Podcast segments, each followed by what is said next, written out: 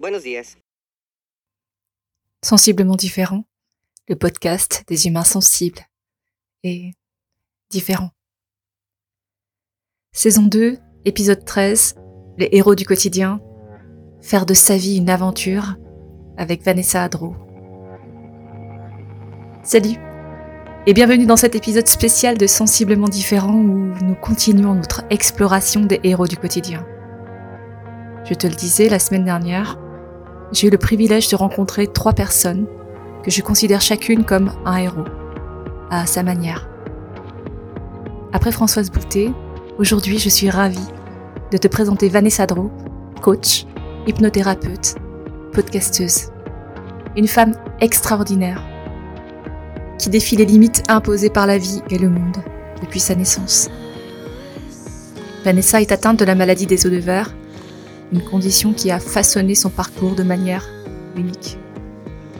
Dans notre discussion, elle partage les défis qu'elle a surmontés, les traitements, les épreuves, les victoires, les rêves, son histoire.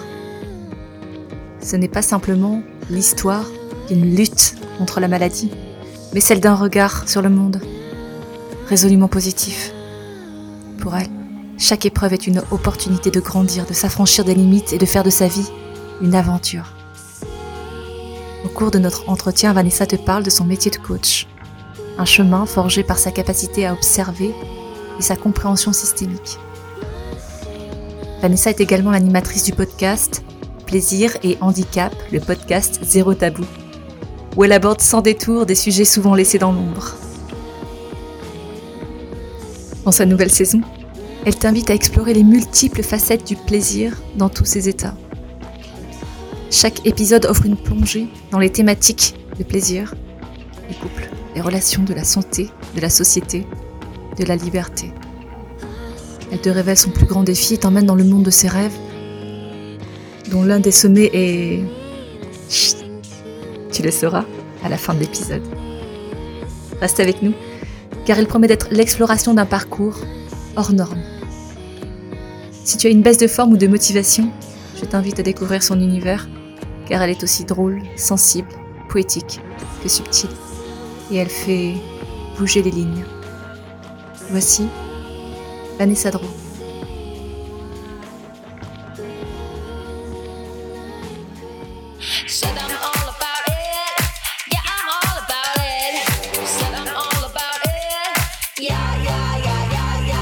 Plaisir et handicap, c'est le podcast qui parle ouvertement des sujets jugés sensibles. Peu importe notre situation, on a tous droit au plaisir. Je m'appelle Magali Ternet, je suis thérapeute en kinésiologie transpersonnelle, podcasteuse, coach émotionnelle, musicienne chanteuse. J'agis comme révélateur.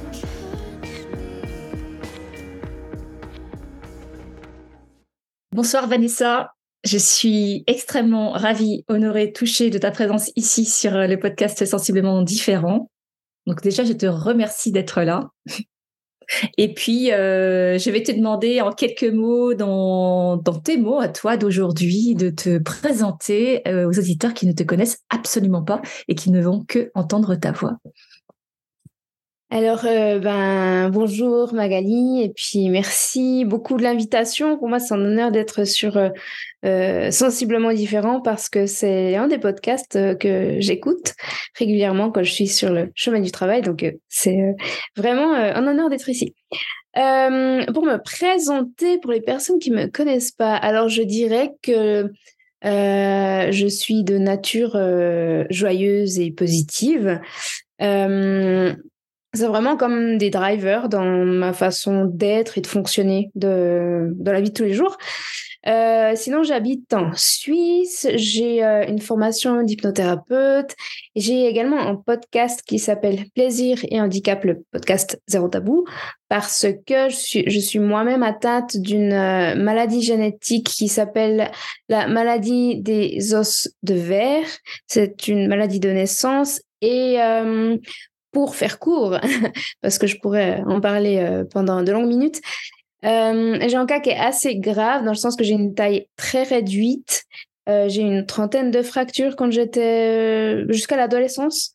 et puis maintenant, grâce au traitement pour renforcer le, squelette, eh bien j'ai pu atteindre une comment dire une qualité osseuse qui est dans la norme des personnes de mon âge. Donc avant, avant ces traitements-là, j'étais largement en dessous de la norme et maintenant je suis dans la norme euh, à peu près au milieu. Donc, euh, donc ça c'est chouette. J'ai euh, du coup bah, plus de douleur osseuse, j'ai plus de fatigue non plus osseuse et puis et puis oui, au niveau de la santé, ça va relativement bien et pour ça je suis je suis très reconnaissante et puis et puis voilà, je crois que j'en ai dit pas mal. Déjà, euh, c'est déjà un parcours qui est euh, qui est pas banal. Euh, je suppose qu'il y a des, défis quotidiens, qu'il y a eu des, des, challenges assez énormes et des montagnes à surmonter depuis que tu es toute petite.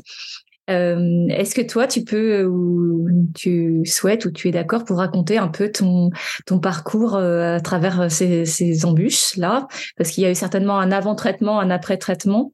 Et comment est-ce que toi, petite fille, tu as vécu le monde? Et euh, comment est-ce que tu voyais le monde avec tes yeux d'enfant? Waouh! Alors, alors euh, on a combien de temps d'interview? On a toute la nuit.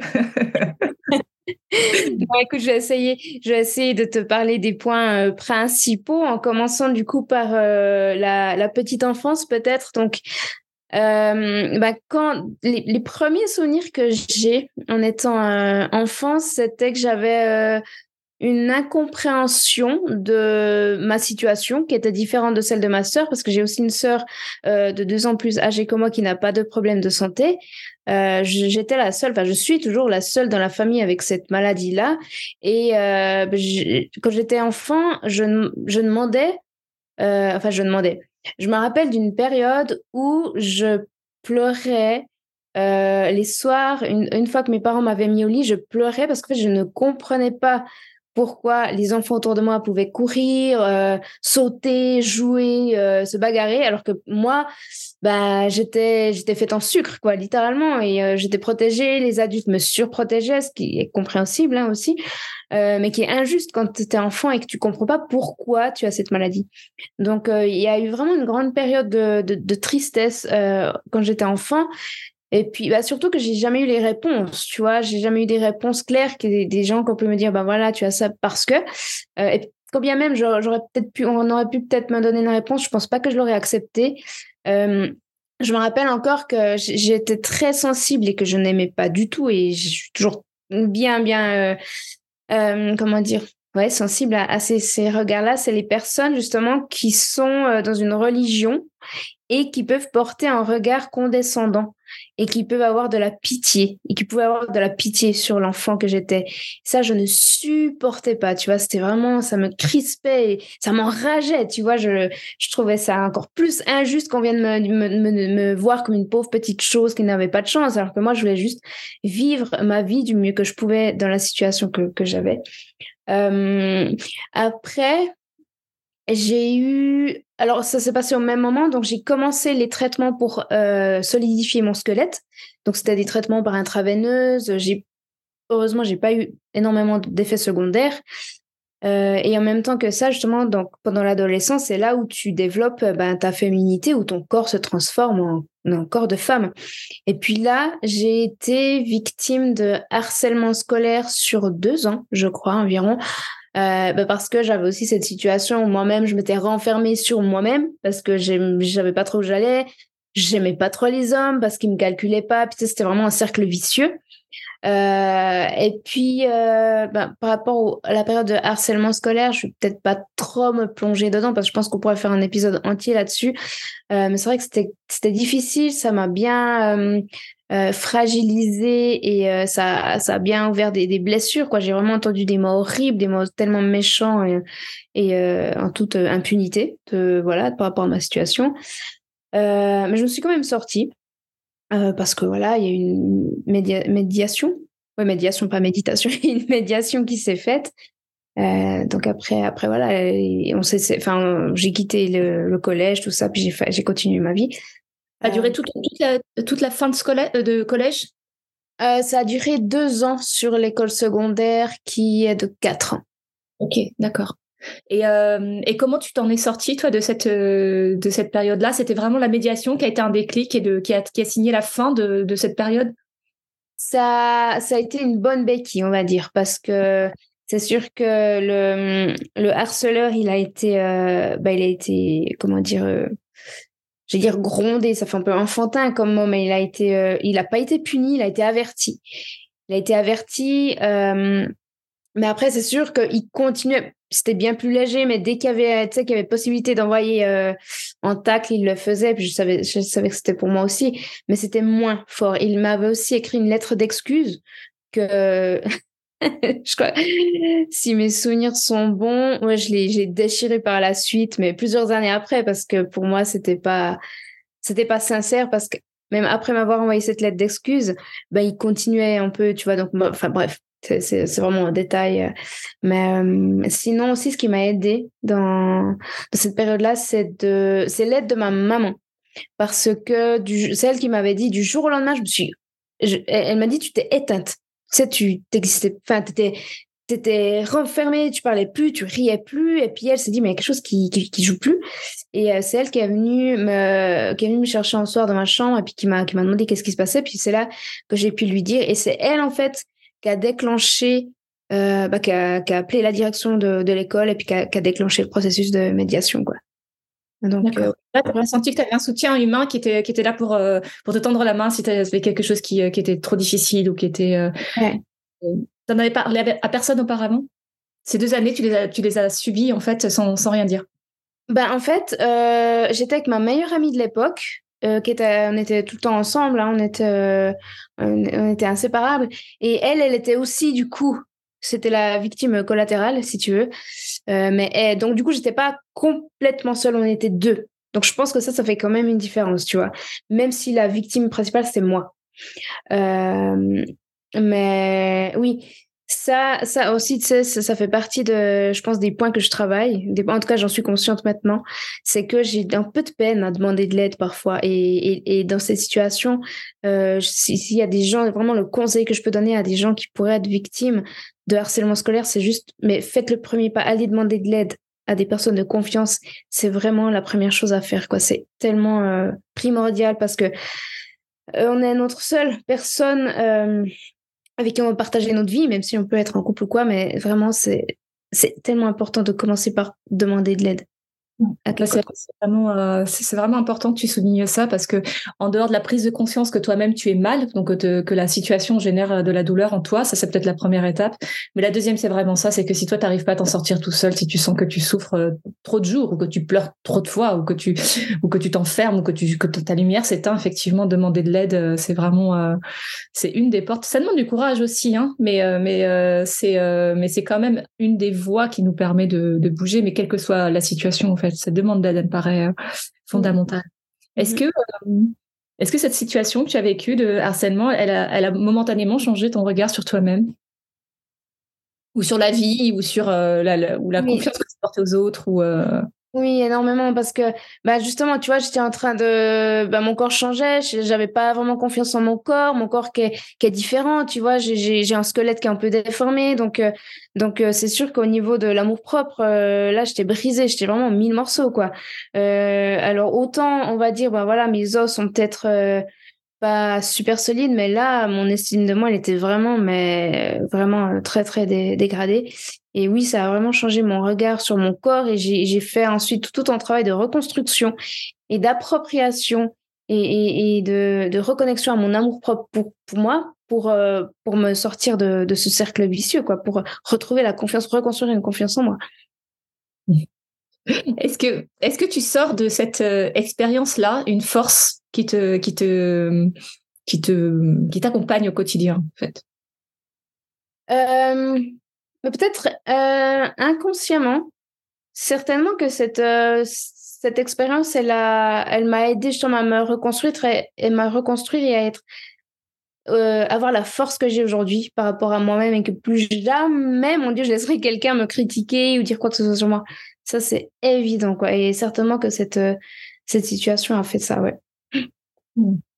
Tu es une personne euh, forte, tu es courageuse.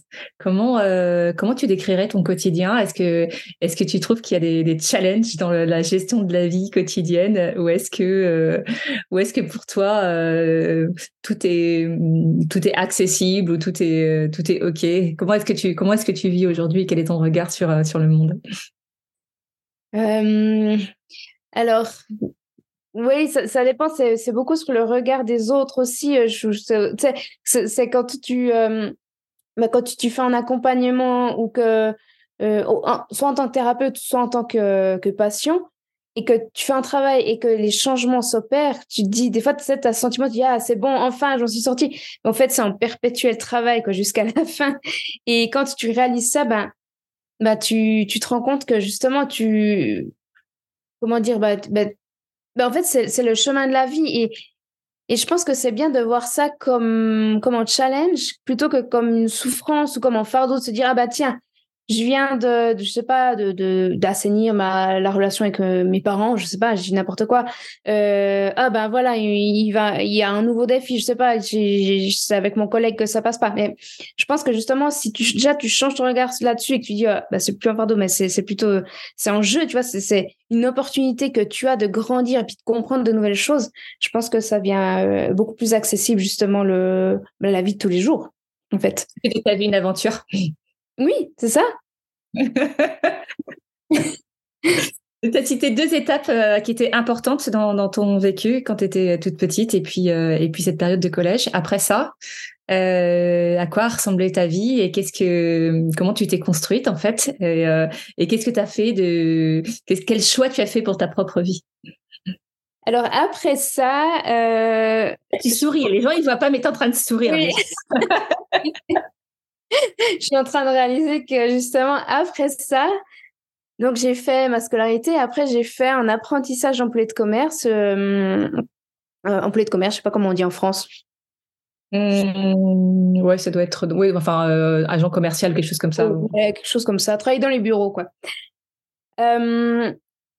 j'ai, donc j'ai fait mon apprentissage.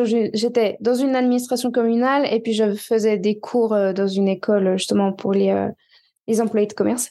Et puis après ça, donc ça a duré trois ans, j'avais le choix soit de faire la maturité, c'est-à-dire vraiment le grade au-dessus de ma formation, ou soit de, bah, de faire ce que je voulais. Et euh, l'autre option que j'ai choisie, c'est de partir six mois au, à Miami, à Miami Beach, pour apprendre à améliorer mon anglais.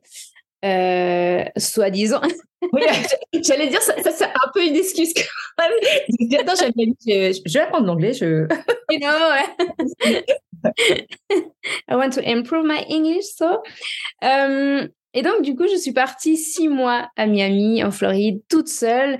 Et puis, euh, pour la petite anecdote, c'est que pour éviter que mes parents, enfin surtout ma mère, ma, euh, à l'époque, euh, se fassent du souci ou me trouvent plein d'excuses parce que c'est quand même pas rien de partir six mois loin sur un autre continent, tu vois. C'était la première fois que je prenais un courrier, c'est la première fois que je quittais l'Europe, hein, bref.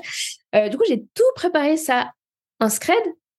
J'ai fait, j'ai préparé le billet d'avion, euh, je me suis renseignée justement pour euh, au niveau du handicap, au niveau des chaises roulantes, parce que j'ai une chaise roulante manuelle une chaise roulante électrique pour les les, les prendre avec moi sur le territoire américain. Donc je fais tout ça et je me rappelle, j'en ai parlé à mon père qui était plutôt, enfin qui est toujours mon pas mon pas mon confident, mais tu sais, il est toujours un peu à me soutenir dans mes projets. Parce, parce que bah ma mère est plutôt plutôt du genre à flipper, ce qui est totalement incompréhensible. Je pense qu'en tant que maman, tu comprends que, tu vois, quand tu as un enfant, tu as envie qu'il reste en sécurité. Euh, et donc, je lui ai annoncé en lui disant, bon, ben voilà, maman, je pars six mois aux États-Unis euh, dans, je sais pas, dans quatre mois. Euh. Et puis, elle m'a dit, ah, mais mon Dieu, mais comment tu vas faire pour la chaise Je dis, ouais, que c'est bon, j'ai pensé, il y a ça, il y a ça, il y a ça, il y a ça.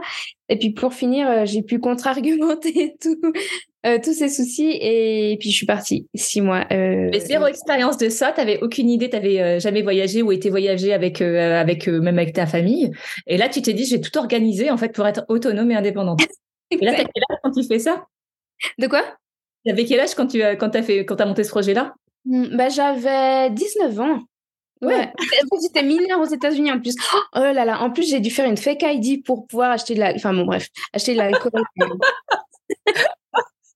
tu avais quand même une certaine motivation, enfin bah, pas petite quoi, tu vois, elle est quand même assez. Ah, parce qu'en fait, en fait, ça c'est vraiment mon moteur. Je me suis dit mais je veux réaliser, réaliser mes rêves et partir aux États-Unis, ça faisait partie d'un de mes rêves. Et je me suis toujours dit en fait, il n'y a personne d'autre que toi-même pour réaliser tes propres rêves. Donc, vas-y, let's go. Si tu veux partir aux États-Unis, alors c'est le moment. Euh, voilà, je me suis, j'ai mis toutes les choses. J'ai cette conscience-là que c'était toi, en fait, qui était l'acteur de ton propre chemin, quoi. Oui, complètement. Donc quand même, tu vois, euh, quand, on est, quand on évoquait le, parcours qui était, euh, qui était houleux et euh, avec des, pas mal d'obstacles, quand même, il fait de toi déjà à 19 ans quelqu'un qui, est qui est super motivé et qui anticipe les éventuelles, les éventuelles questions, les éventuelles peurs en fait de, tes parents et en disant, bah, attends, tu vois, je vais faire ça, tac, tac, tac, tu t'es organisé, tu t'es, enfin, t'as, as, créé, tu as généré ton, ton voyage pour qu'il soit sécure et, et que tu puisses le faire, quoi, qu'il soit concrétisable. C'est incroyable. C'est parti. Je suis partie. Ouais, j'ai vécu ma meilleure vie. Pendant six mois, c'était vraiment top. Ouais. Je regrette pas du tout, jamais, jamais. Tu as bossé là-bas Tu étais dans une école C'était quoi le, projet? J'étais dans une école en demi-pension. D'accord. Tu as rencontré bien plein de monde. Oui, oui, oui, il y avait, bah, il y avait pas mal de francophones. Malheureusement, il y avait pas mal de francophones, pardon, euh, des Français, des Belges qui, bah, qui parlaient français. Puis tu vois, vu que en fait, j'ai pris toutes mes économies, c'était vraiment mes économies à moi par rapport à l'apprentissage que j'avais fait, où j'avais déjà mon salaire d'apprenti. Euh, donc j'ai tout mis là-dedans. Et du coup, je pense que ça, ça a fait une différence. Bah, je faisais vraiment l'effort de, parler anglais je pense que ça aurait fait une différence ça avait été mes parents qui me l'avaient payé et puis je m'aurais dit oh bah on s'en fout, voilà, euh, c'est six mois de vacances, mais là, c'est vraiment, j'y étais vraiment pour, euh, pour quelque chose de concret, quoi. Quand tu reviens de ce, de ce voyage, en fait, tu es, rentré, euh, es rentré chez toi. Mm-hmm. Bah, alors, en fait, c'est vrai que j'ai réalisé, au fait, aux États-Unis, il y a tout, mais genre tout qui est adapté pour les chaises roulantes. Euh, les, les magasins, les hôtels, les restaurants, mais genre vraiment tout, tout, tout. Parce que je crois que c'est par rapport aux, aux, vétérans des, euh, des, guerres, il y a tout qui est adapté. Et, et ça, ça m'a vraiment changé parce qu'en plus, je me rappelle, tu sais, quand j'étais dans la rue, bah, j'avais ma, chaise roulante électrique. Euh, bah, il y avait pas les regards qui se posaient sur moi et ça c'est un truc ça m'a ça m'avait choqué parce, parce qu'ici en Europe enfin en tout cas dans les rues que ce soit en Suisse ou en France euh, bah, les regards se posent très facilement sur moi, que ce soit des enfants, même des adultes, même des personnes âgées. Des fois, ils me dévisagent, puis ils me regardent ou ils regardent la personne qui pousse ma chaise roulante manuelle. Euh, tandis que là-bas, euh, aux États-Unis, jamais de la vie. Et euh, je, me suis vraiment. En fait, limite, ça me manquait, tu vois, parce que c'était la première fois qu'on faisait pas. Ah oui, regardez-moi. regardez-moi. Ah ouais, c'est incroyable. Et du coup, quand je suis revenue, bah, je, pense, alors ça n'a pas été diagnostiqué, mais je pense que j'ai dû faire une petite déprime quand même parce que je suis retombée dans ces regards et euh, bah, surtout que j'avais pas de travail. Tu vois, je, suis, je suis arrivée, j'ai dû m'inscrire au chômage j'ai fait quelques mois au chômage et c'était pas là, là c'était clairement pas la meilleure période. C'était la, la, la contrebalance de ce que j'ai vécu, quoi. Mmh. Mmh. Aujourd'hui, euh, tu as l'impression, est-ce que, est-ce que tu dirais aussi, comme dans cette période de, américaine, que tu vis ta meilleure vie? Oui, je suis vraiment contente de, là où j'en suis parce que c'est, je, pour moi, les regrets sont c'est peut-être un fort, mais pour moi, les regrets sont inutiles. En tout cas, ils sont pas constructifs et, et ils, te font ressasser le passé. Je pense pas que c'est là qu'on vit. Euh, J'essaie de vivre du mieux que je peux. Vraiment, je, fais de mon bien. Je suis, suis pas un exemple à suivre, mais dans le moment présent, puis dans ce que, dans ce qui est là aujourd'hui, maintenant, ce qui se présente devant moi, dans ma situation. Euh, et ça, je pense que ça aide beaucoup. Donc, euh, aussi se faire se faire confiance et puis aussi ben, demander de l'aide, que ce soit avec des amis, de discuter de choses. Parce que longtemps aussi, tu sais, j'ai eu cette croyance où, je me disais, ouais, je vais quand même pas aller embêter mes amis avec mes problèmes perso, quoi. Enfin, je veux dire, euh, il y a des psys, euh, il y, a des, y a des professionnels, mais en fait, euh, j'ai une super copine à moi qui m'a dit, mais moi, ça me fait du bien quand on parle de, de nos problèmes parce que déjà, tu as un soutien. Et puis, ben, même des fois, dans le dialogue, déjà, tu peux peut-être trouver des solutions ou juste ça te soulage. Alors, c'est sûr que parler des problèmes tous les jours, voilà, il y a aussi un juste équilibre à trouver, tu vois, mais, mais je pense que moi, je suis vraiment satisfaite de, là où je suis euh, maintenant et où, je vais aller aussi. tu es coach. Oui. Euh, qu'est-ce qui t'a amené à ce, à ce métier-là? Ben, Parce que ben, depuis toujours, j'ai toujours eu cette, cette posture d'observatrice des systèmes. Par le fait que j'étais mise de côté pour ma sécurité, j'ai toujours observé la systémique autour de moi, que ce soit dans un groupe d'amis, que ce soit que ce soit même, je sais pas, dans une famille ou, des gens ensemble. Euh, je, repérais toujours la personne, euh, soit qui, qui, semblait avoir des problèmes, ou le leader, ou les choses comme ça. Et puis du coup, j'ai un très bon sens de l'observation, puis de la compréhension du fonctionnement des systèmes. Et puis aussi, euh, au niveau, bah, au niveau, je pense, de la philosophie de la vie aussi, j'ai toujours eu euh, ça, je dirais, qui est inné. Et puis quand j'ai appris que bah, le métier de coach, euh, disons, a, commencé à émerger en Europe, parce que c'est quand même un métier qui est assez récent, euh, je m'y suis intéressée parce que j'avais besoin, en fait, j'avais j'avais pas les outils, tu vois, c'était un peu tout brouillon. Puis je me dis, bah ça, ça va être la formation parfaite pour pouvoir ranger mes outils, puis pouvoir être plus concrète dans les propositions que je pourrais faire. Et puis ensuite, j'ai aussi, je me suis aussi formée à la programmation neurolinguistique et aussi, bah, du coup, à l'hypnose parce que bah c'est quand même lié. Hein, la PNL, la programmation neurolinguistique, c'est vient de l'hypnose. C'est les protocoles qui ont été qui ont été mis par Bandler et Grinder pour pouvoir euh, faire des accompagnements concrets. Et puis la, PNL m'a aussi donné beaucoup bah, justement de protocoles à utiliser, à s'approprier, à restituer dans des accompagnements. Et puis l'hypnose, euh, bah, bah, c'est magique. Voilà, j'aime cette pratique. Euh, je, je suis passionnée par le le comment dire les capacités thérapeutiques euh, des accompagnements hypnotiques euh, et puis puis voilà oui c'est vraiment quelque chose qui me qui me passionne, qui... qui... Pardon? Qui anime. Oui, bah, oui, c'est ça. Mm. Que ce sont des, pratiques que tu, euh, que tu as d'abord utilisées pour toi-même avant de devenir euh, thérapeute? C'est quelque chose qui t'a aidé dans ton parcours?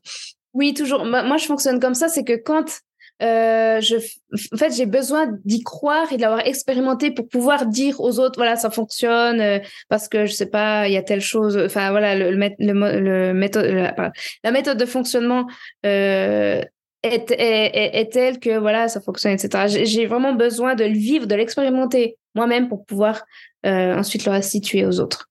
Comme un chercheur de vie et un transmetteur. Et euh, en dehors de ce métier-là, tu, euh, tu es podcasteuse. Donc, euh, tu as créé un podcast. Est-ce que tu veux bien en parler? Oui, avec grand plaisir. Qui t'y a amené aussi, tu vois? Comment est-ce que, comment est-ce que le podcast est arrivé sur ton chemin? Et, et comment est-ce que tu vis cette aventure-là aussi?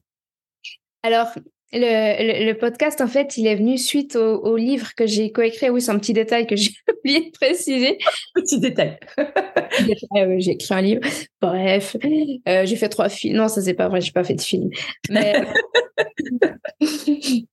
Mais donc j'ai coécrit un livre justement et le, la personne avec qui je l'ai coécrit, donc c'est Marlene Cadou, c'est une, une, maman qui a euh, une enfant en situation de handicap moteur.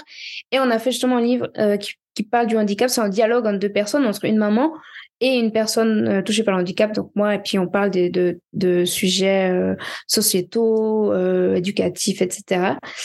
et puis moi, en faisant ce livre, j'avais vraiment une, j'avais vraiment envie de développer l'aspect sexualité, plaisir et autonomie.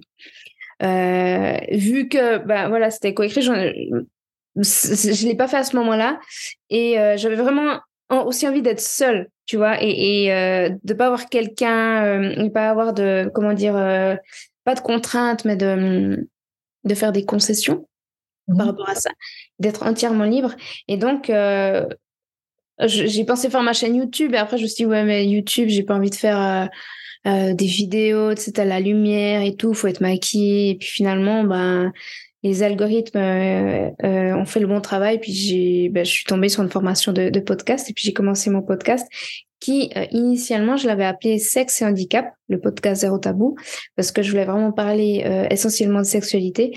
Et puis après, j'avais pas envie non plus d'être catégorisée dans le mouvement LGBTQIA+. Donc, je l'ai renommé en plaisir et handicap parce que aussi le mot sexe, ben, c'est malheureusement, comment dire, euh, shadowban par Meta. par Facebook et Instagram. Donc, en parlant de plaisir, normalement, c'est ils sont un peu moins chatouilleux. Et puis là, je peux parler de, bah, de sexualité certes, mais je peux parler aussi de, voilà, de, de choses larges.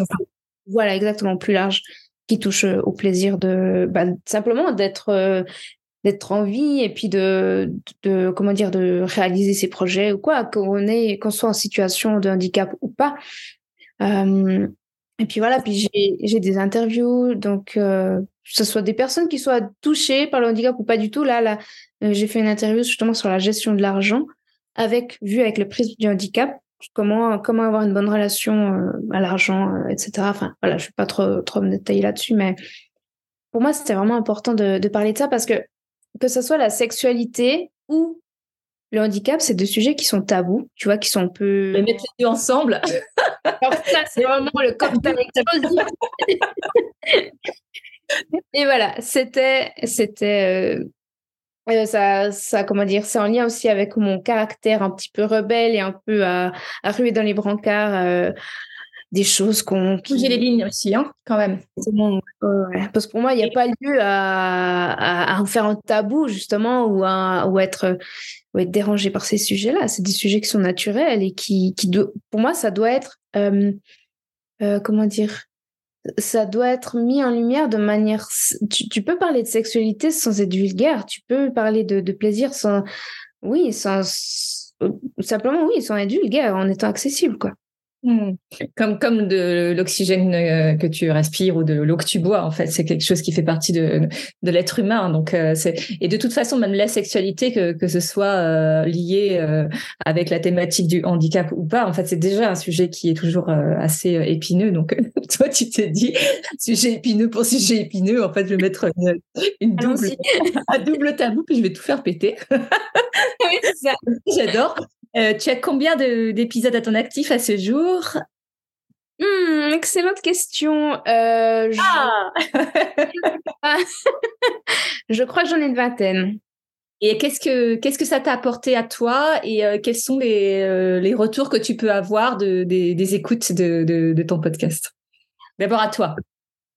moi, ça m'a apporté. Alors, le, le podcast, c'est un peu, c'est particulier parce que tu fais ton épisode chez toi, et tu réalises pas qu'il est écouté par euh, bah, par euh, le monde entier en fait tu vois. Euh, donc à ce niveau-là je me rends pas vraiment compte. Alors, je sais pas si c'est une sorte de déni ou quoi mais je me rends pas vraiment compte de, de ce que ça pourrait m'apporter. Alors c'est sûr que bah, tu vois j'ai écrit un livre donc c'était par écrit mais là ouais peut-être la verbalisation c'est différent mais disons que ce que ça m'a vraiment apporté j'ai été surprise d'apprendre que ça parle à tout le monde, dans le sens que quand je fais mes, mes épisodes, quand je parle avec plaisir et handicap, je m'adresse principalement à des femmes avec handicap physique ou pas forcément. Et en fait, il y a plein de personnes qui me disent euh, bah déjà qu'ils apprennent, qui prennent conscience de la notion de handicap euh, pour laquelle je dis que euh, c'est la société qui crée le handicap euh, et que si la société était, par exemple, était construite pour les personnes qui mesuraient 1m20, ben, tout le monde serait handicapé, sauf les personnes qui mesureraient 1m20, tu vois. Euh, donc ça, c'est quelque chose que, ben, qui est pas mal conscientisé par rapport à, mes épisodes. et puis, il y a aussi ben, des hommes, enfin en tout cas pas forcément des femmes, mais des gens qui, ben, qui sont touchés parce que, par euh, ce que je partage. Euh, et j'ai même euh, eu un retour d'un homme qui m'a dit oui mais moi je suis, presque frustrée parce que quand tu parles tu dis oui les femmes nanana mais moi je suis un homme j'aimerais bien que tu, tu voilà que tu parles de moi. Aussi. Il va falloir que je change mon vocabulaire ce que j'aime bien aussi dans ce que tu dis, en fait, c'est que euh, la discrimination, euh, elle naît de la norme, en fait, et qu'à partir du moment où on décide que tel euh, ou tel fonctionnement est fait pour tel type de personne, ben, on, élimine tous les autres. Et je trouve ça vraiment intéressant de dire, ben, en fait, si tu, si tu changes ton regard et si tu adaptes tes normes à, d'autres critères, ben, en fait, tu, tu, tu exclus d'autres personnes. Donc, peut-être que c'est vraiment une discussion à avoir, tu vois, de fond et en fait, un, une réflexion, en tout cas, pour, pour tout un chacun de se dire où, tu, où tu places la barre et qui tu exclus en choisissant telle ou telle norme. Quoi. Donc ça, je te remercie de partager ça. Déjà, c'est vraiment intéressant. Et donc de notre côté, sur ce podcast, en fait, tu as des retours comme quoi finalement, ce que tu avais considéré comme étant une cible devient tombe aussi peut-être toute seule parce que ce que tu racontes et puis tu as toujours des mots qui sont qui sont touchants parce que tu parles avec ton cœur et avec ton authenticité et, et ça, ça, ça parle directement au cœur des gens. Donc, euh, donc c'est vrai que tu as une façon de le présenter, tu as un mais en fait, euh, ça va bien au-delà de ça, quoi. Euh, à ce jour, qu'est-ce que tu considères comme étant ton plus grand défi? Mon plus grand défi, mon, alors mon vrai handicap pour le coup, c'est que j'ai une surdité partielle, donc j'ai l'oreille droite qui ne fonctionne pas du tout, qui a jamais fonctionné en fait de naissance, et j'ai que l'oreille gauche qui fonctionne partiellement. Enfin, c'est pas une ouïe qui est à 100%. Je, sais plus le, le pourcentage de euh, de ma capacité auditive, mais ça pour le coup c'est vraiment euh, mon grand défi parce que j'ai choisi de pas être appareillée parce que l'appareillage euh, qui m'a été proposé ne me convenait pas. Euh, et, et, du coup, ben, quand je suis en, vite en groupe, enfin, je dis au-delà de trois, quatre personnes, ça vient vite euh, euh, énergivore de capter qui parle quand, quoi, et de pouvoir répondre aux bonnes personnes au bon, au bon moment, surtout parce que le temps, voilà, que, que, tu, que tu mettes toutes tes infos dans ton cerveau, ben voilà, les, les discussions continuent. donc ça, c'est compliqué, quoi. et il n'y a pas grand chose vraiment à faire. En tout cas, je ne m'y suis pas encore trop attardée. Probablement, il y a peut-être des, des, solutions, mais je n'ai pas pris le temps de, de m'y intéresser. Mais en tout cas, euh, tu sais que s'il y, a, y a beaucoup de monde, ça va, ça va pomper pas mal ton énergie en fait pour pouvoir essayer de savoir qui parle, qui dit quoi et pouvoir saisir euh, les conversations quoi. Donc ça, ça, ça, ça reste un défi euh, assez important. Et mon autre question, c'est quel est ton plus grand rêve à ce jour? Ah, mon plus grand rêve, euh, euh, mon plus grand rêve, ça serait de faire euh, soit un sketch ou soit une interview ou en tout cas de, de rencontrer personnellement Jérémy Ferrari, l'humoriste euh, préféré des Français. Euh, voilà. Mais on va lui envoyer, on va lui envoyer le podcast en fait pour qu'il entende ça. Euh, ah, il a d'autres choses à faire. Arrête, il est sur 36 000. mais attends, il peut très bien euh, avoir envie de consacrer une partie de son temps précieux à une super fan. Tu sais pas, tu ne sais pas. On ne sait jamais. On pourra lui envoyer le, on pourra lui envoyer le message en tout cas. ah vraiment. Moi, j'aime bien faire ça. Dire, ah, c'est ton plus grand rêve? Attends, on va le contacter, puis on lui envoie, on verra. Après, il fait ce qu'il veut, Inch'Allah, quoi. Ouais, c'est ça. Et franchement, bah, vas-y, pardon. Ah oui, non, là, là, je sais qu'on te perd quand on commence à parler. De... oui, voilà. J'ai d'autres minutes. Des putes, mais. tu as déjà été voir en spectacle, hein, bien sûr. Oh oui, c'était génial. Je suis allée voir son dernier spectacle à Anesthésie Générale qui a duré plus de trois heures. Euh, oh, et pour la petite anecdote, j'ai su par la suite, parce qu'en fait, j'ai eu des billets. Euh, voilà, je, suis passée un peu comme ça. Euh, comment dire J'ai été privilégiée, j'ai eu des billets gratuits et j'ai appris par après que si j'avais su, j'aurais pu aller le voir en coulisses. Voilà, j'essaie encore de m'en remettre, mais je pense que c'était pas le bon moment. Alors cette façon, il faut que tu en fasses quelque chose hein, parce que c'est pas possible. Euh, toi qui euh, qui euh, qui est pas du tout attaché au, à la dynamique de regret, il faut que tu en fasses quelque chose, que tu, t'en serves en fait pour oser aller le, rencontrer de plus près quoi. Donc ça c'est génial. est-ce que est-ce que il y a un, un, conseil ou un message que tu as envie de transmettre aux auditeurs? C'est ouais, je sais pas, j'ai pas envie de, de tomber dans dans un, message bateau. Toi, tu vois, euh, qui, euh, on va dire que c'est quand même un Everest parfois riche de ce parcours-là, toi qui, qui arrive équipé au début, euh, pas trop équipé, puis qui s'équipe en, cours de chemin, là, tu t'équipes toi-même. Euh, est-ce qu'il y a quelque chose que tu as, que as envie de dire sur, euh, tu vois, sur peut-être ceux qui hésitent à, prendre leur vie en main ou qui sont à des croisées de chemin ou qui sont qui osent pas forcément réaliser leur passion ou qui mettent leurs rêves de côté, tu vois, tout ça? Mmh, bah, je dirais, alors dans ce cas-là, je dirais que de, faire le premier petit pas. Euh, en direction de leur rêve, peu importe, que ce soit de prendre contact avec quelqu'un, que ce soit, je, je, je sais pas, des, de, de, poster quelque chose sur les réseaux sociaux, je sais pas, ou, ou, ou commencer en cours, ou, peu importe, mais de faire ce premier petit pas en direction de, du projet ou du rêve qu'a cette personne. Ou que si cette personne n'a pas forcément de rêve parce qu'elle est dans un certain désespoir, alors de contacter euh, un thérapeute qui saura justement être l'oreille attentive pour, euh, pour pouvoir s'occuper de cette personne parce qu'il faut pas oublier qu'il y a des professionnels pour ça aussi et euh, que c'est pas forcément la superbe phrase qu'on trouve sur les réseaux sociaux qui va pouvoir nous aider. Euh, c'est un peu comme des leurs. Alors ça fait peut-être du beau mon cœur pendant quelques jours, mais le vrai travail commence par une relation thérapeutique, je dirais. Donc c'est ce, donc c'est faire un premier petit pas et si on n'y arrive pas, demander de l'aide pour pouvoir le faire. Oui, parce que tu sais, en, y repensant, euh, j'ai une période où j'étais, j'avais tout, j'avais un travail, j'avais une voiture, j'avais un copain. Mais en fait, j'étais pas bien. Il y a un truc chez moi qui allait pas, mais c'était impossible pour moi de mettre le doigt dessus.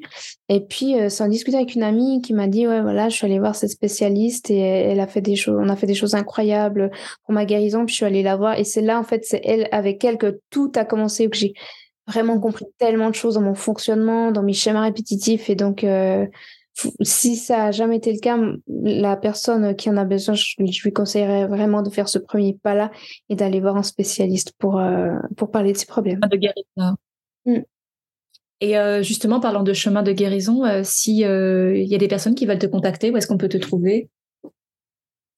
Alors, je suis en train de refaire mon site internet, mais sinon, on peut m'en contacter via Facebook ou LinkedIn. D'accord. On a en mettant Vanessa Drose. Mmh mmh c'est ça. Et euh, donc, tu peux rappeler le nom de ton podcast et où est-ce qu'on peut le trouver? Alors, euh, mon podcast, c'est Plaisir et Handicap, le podcast Zéro Tabou. Il est disponible sur euh, Spotify, Apple Podcast, Google Podcast. Et je vais tenter de me développer également sur YouTube. Ah, tu vois, finalement, tu vas y retourner la vidéo. Hein. Quand j'ai commencé, je suis en fait, finalement, je fais exactement ce que je voulais pas faire. Chaque chose dans son temps, en fait. Il a fallu d'autres, euh, d'autres chemins pour y arriver. Euh, qu'est-ce qu'on peut te souhaiter, Vanessa? Rencontrer Jérémy Ferrari. Non, mais ça, on va s'en occuper, obligé. Hein. le, message, il va être directement transféré euh, jusqu'à lui, il n'y a aucun souci. il va falloir que puisse Ça, c'est génial. Écoute, je te remercie infiniment parce que parler avec toi, c'est toujours euh, une découverte et c'est toujours euh, synonyme de, à la fois d'un apprentissage, d'une grande richesse, beaucoup de cœur, beaucoup d'amour. Donc, euh, je te remercie pour ton authenticité, pour ce cœur que tu as. Je te remercie pour ton courage. Je te remercie pour ces obstacles que tu arrives à surmonter parce que derrière ça, en fait, tu peux transmettre ton énergie et tu peux transmettre la force, tu vois, et donner envie aux autres de, aussi de surmonter leurs propres obstacles. Donc, je te remercie pour ton chemin. Est-ce que tu parles? Merci pour, pour, ces mots. Ça me touche. Si, si tu avais continué, je pense que j'aurais commencé à pleurer. Mais euh, non, mais ça m'a ça m'a ému ce que tu as dit. Merci à toi, Magali, pour, euh, bah, pour ce que tu fais aussi hein, de, de ton côté, de, ce que tu partages comme info pour euh, ta pratique de, de kiné aussi. Tu es, à ta place pour moi. Tu es vraiment, es vraiment une super thérapeute aussi. voilà, bah, nous, on se kiffe en fait en vrai. Je te remercie beaucoup. Je t'embrasse très fort, Vanessa. Je te dis à très bientôt. Je te souhaite une géniale fin de journée et euh, à bientôt sur les ondes ou ailleurs. À toi aussi. Merci. Ciao. Tu as aimé cet épisode? Tu veux en savoir plus sur Vanessa Drew? Alors regarde les liens dans la bio. Tu as envie d'en savoir plus sur euh, Sensiblement différent ou sur la kinésiologie? Contacte-moi. La semaine prochaine, je t'emmène dans un univers radicalement différent, dans les profondeurs de l'océan, à la rencontre d'un plongeur de la Société nationale de sauvetage en mer, la SNSM. Son parcours Ouais, je ne te dis rien, tu verras bien. Est-ce que, est que tu dirais que c'était une sorte de rêve pour toi d'accéder à ce monde-là? Ah ouais, c'était quelque chose à la base d'assez inaccessible parce que vraiment pour faire partie de cet équipage, il me semblait bien qu'il fallait vraiment être marin. Je suis surfeur à la base. Donc euh, ça paraissait un peu lointain.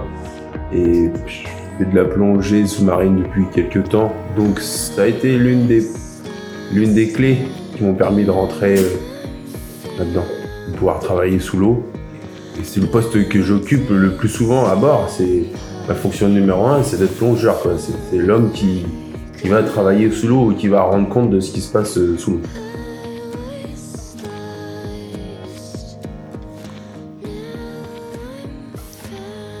Abonne-toi à ce podcast tu peux trouver sur toutes les plateformes pour ne rien manquer et participer à cette aventure extraordinaire, la tienne. Tu peux choisir d'être simple auditeur ou de devenir acteur. Alors n'hésite pas, commente, like, partage et rejoins la communauté de sensiblement différents.